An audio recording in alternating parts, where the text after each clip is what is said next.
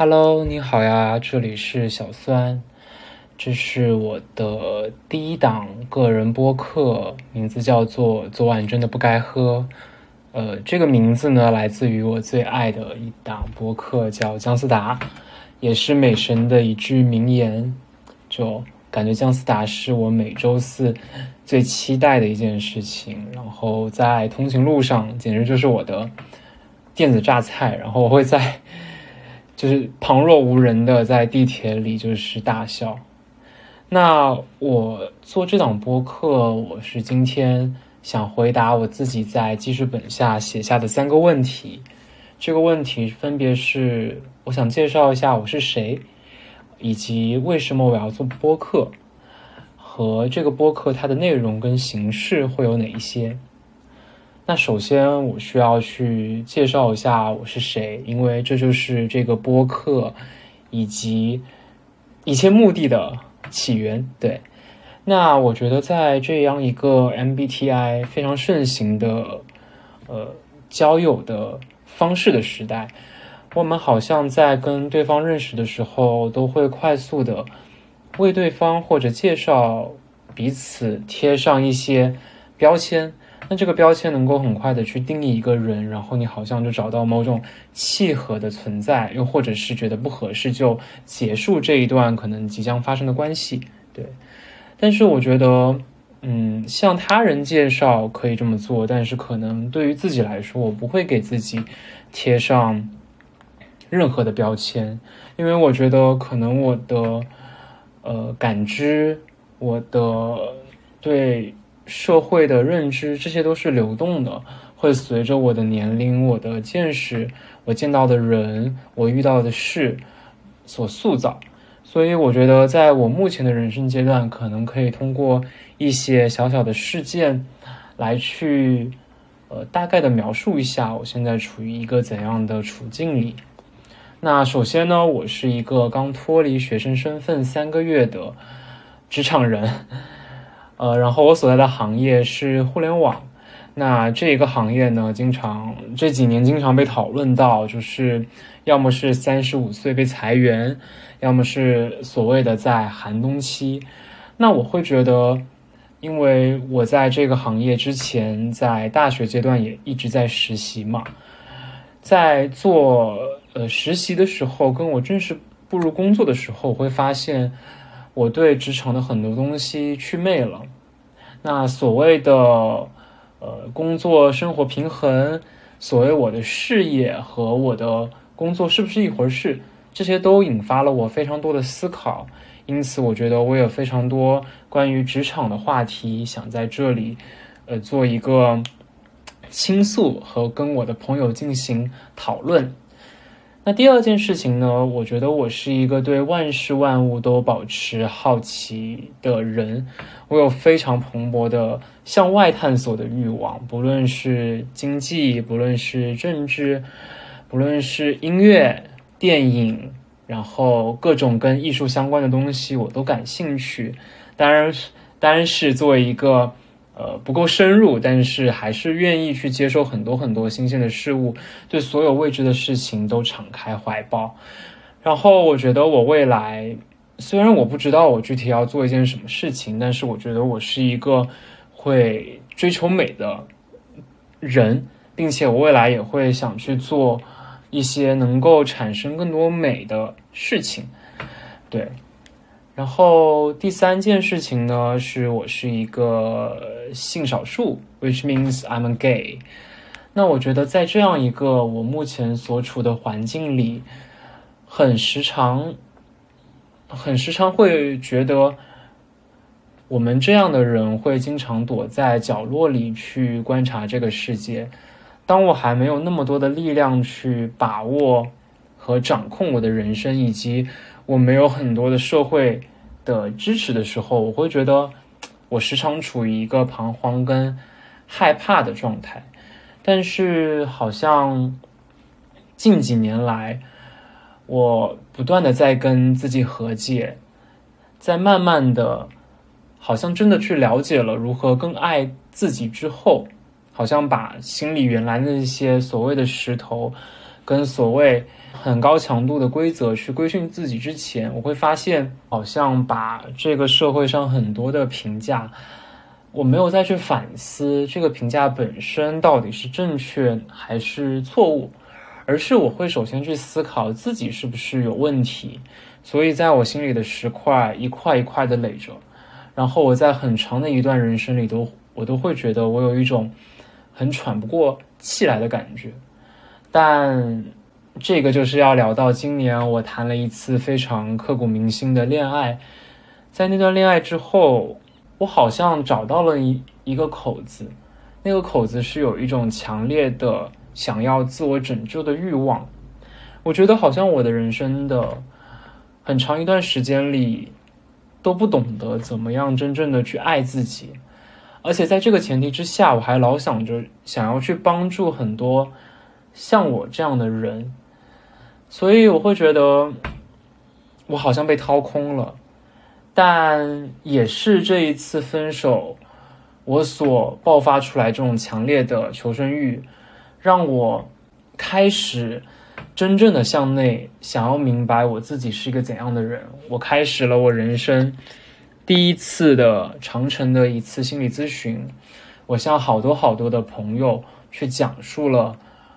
发生在我身上的这件事情，我感觉我得到了很多鼓舞和拥抱，然后我会想说，如果是现在的我，究竟会怎么样去理解爱自己这件事情呢？我会把它理解成，如果我现在就是我自己的父母，我想要怎样去对待我的这个孩子？我觉得现在的我可能会紧紧的抱住之前的我，就真的是那种很紧很紧的拥抱，然后会想告诉他，哭就哭出来，然后不要害怕，你知道你是在往前走的，一切都会越来越好。所以我经常在这几个月频繁的跟我朋友聊到说，我觉得我现在好像。变成了一滩水，我觉得可能之前我的状态更像是一块很锋利的冰块，我自己不想靠近别人的同时，也也会让别人跟我接触会有点压力。但我现在变成了一滩水之后，会觉得哇，整个人好自由，河床在哪我就流到什么方向。那我可能会。有什么样的容器去盛装我，我就变成一个怎样的形状。我觉得那一刻，真的觉得自己无比的放松。然后上周我还去参加了蔡依林的演唱会，那是我人生第一次高高的举起彩虹旗。那天到场的人穿着都非常的耀眼跟自信。我觉得那是一种特别好的状态，就是那种你怎样做都可以，然后你不会有任何被凝视的感觉。我又想起前两周跟我一个学姐录播课的时候，我跟她讲起我观看芭比的体验，其中最让我感触很深的一幕是，芭比来到真人世界之后，她在纽约的公园里的长椅上碰到了一个老奶奶。她可能是第一次见到真实的人类女性苍老的样子，她对那个老奶奶说：“你真美。”然后那个老奶奶呢，她的回复很出乎我的意料，她说了一句 “I knew it”。我觉得当时我就有一点忍不住的落泪，那种落泪的感觉是，好像在我们的中文语境里。被教导要谦虚，要不能骄傲。当赞美来临时，我们都会犹豫和迟疑。那又怎么能说我们能够打心底的有那份自信，去告诉自己我真美，并且我知道这件事？所以我觉得，好像我鼓起勇气，真正的去接受了本身的我，那个雌雄同体的我。开始正视自己身上的那些厌女的情绪，我会发现，哇，我真的好喜欢我现在的样子，好喜欢那个雌雄同体的我，好喜欢这样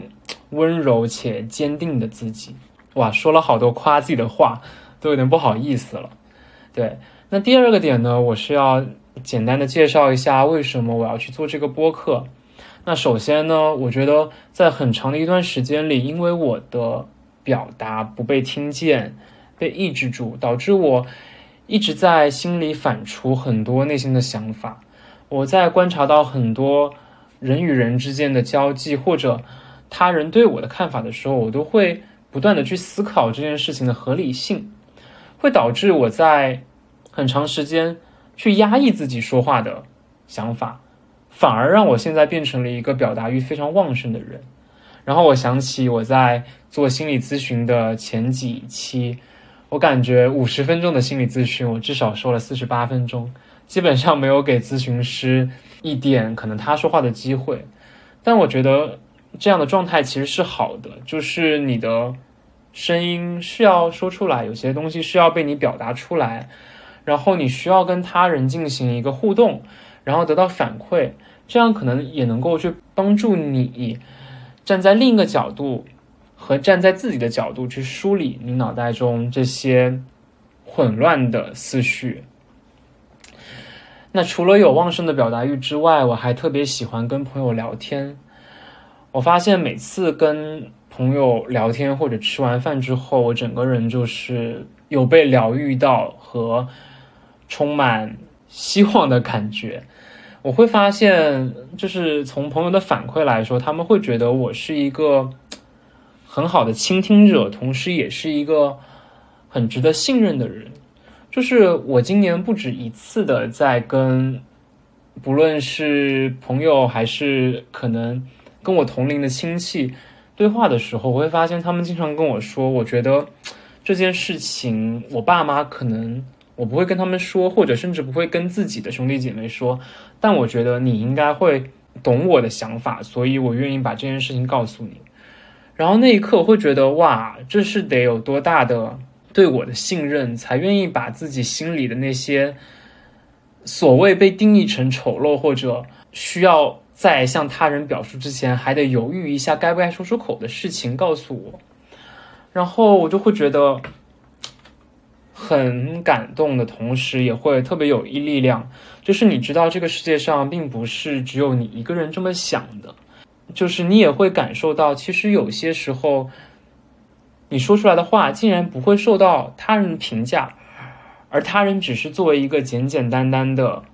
倾听者。然后给予你安慰，给予你力量，所以我觉得这是一个特别好的方式。我们可以袒露彼此的脆弱，然后一起携手前进。那第三点呢？我会觉得，其实我想总想说我要记录些什么，因为我之前写过公众号，然后可能也会在社交媒体上，包括朋友圈去分享自己的生活近况。那在一些不那么开心的日子或者平日里，我也会经常去翻自己之前写下的文字跟发过的照片，然后会觉得有时候会被自己就是可爱到，然后也会觉得自己的生活其实真的其实挺幸福跟快乐的。但是我会发现，记录这件事情一定是要一件不耗费你太多精力的事。才可以做得很持久的一件事情，比如可能对于我来说，写作是一件我需要逐字逐句斟酌的事情，所以可能我不太能，就是这件事情需要我耗费一定的精力，所以会导致可能我不太能够把这件事情变成一个长期的事情。但是我觉得好像播客这件事情对我来说是一个比较轻松能够办到的事情。首先，我很爱听播客啊，然后在小宇宙上，我前几天看了看我的收听时长，已经超过一千八百个小时了。我觉得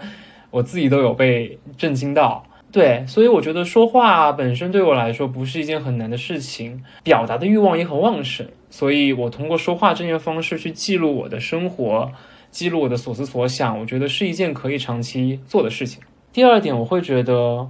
我其实。呃挺爱看社交媒体，然后也特别爱看我朋友们发的一些生活的近况。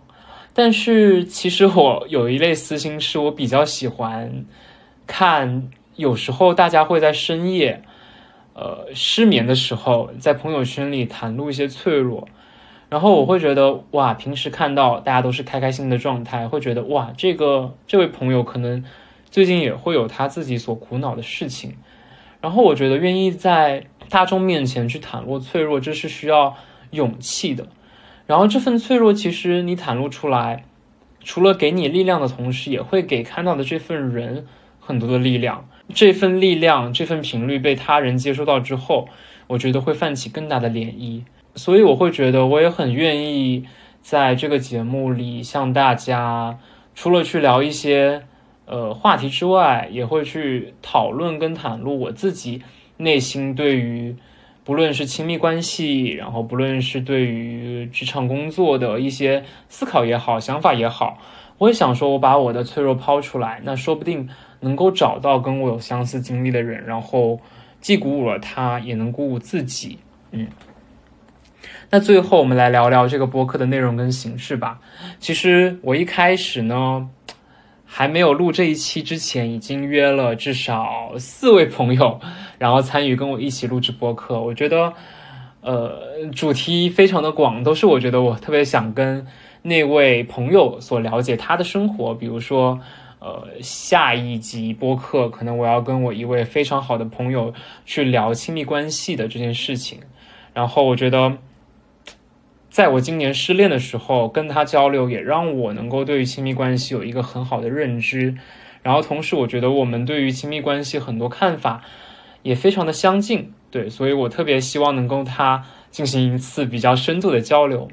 然后我还找了一位今年刚认识的新朋友，然后他是在。他的大学读的专业是社会学，然后我觉得我对社科类的东西也特别感兴趣，所以也想请他来做一些交流。所以你会发现，这个播客其实就是依据我的个人兴趣爱好，探索和拥抱这个世界的未知吧。然后下一个是这个播客的形式，这个播客的形式，我觉得，呃，它会承载两方面的内容。第一方面会，可能我会跟我的朋友。进行聊天、闲聊、交流，然后可能也会每一周像做一个声音日记一样，去由我自己来记录一下我那一周当下发生的事情。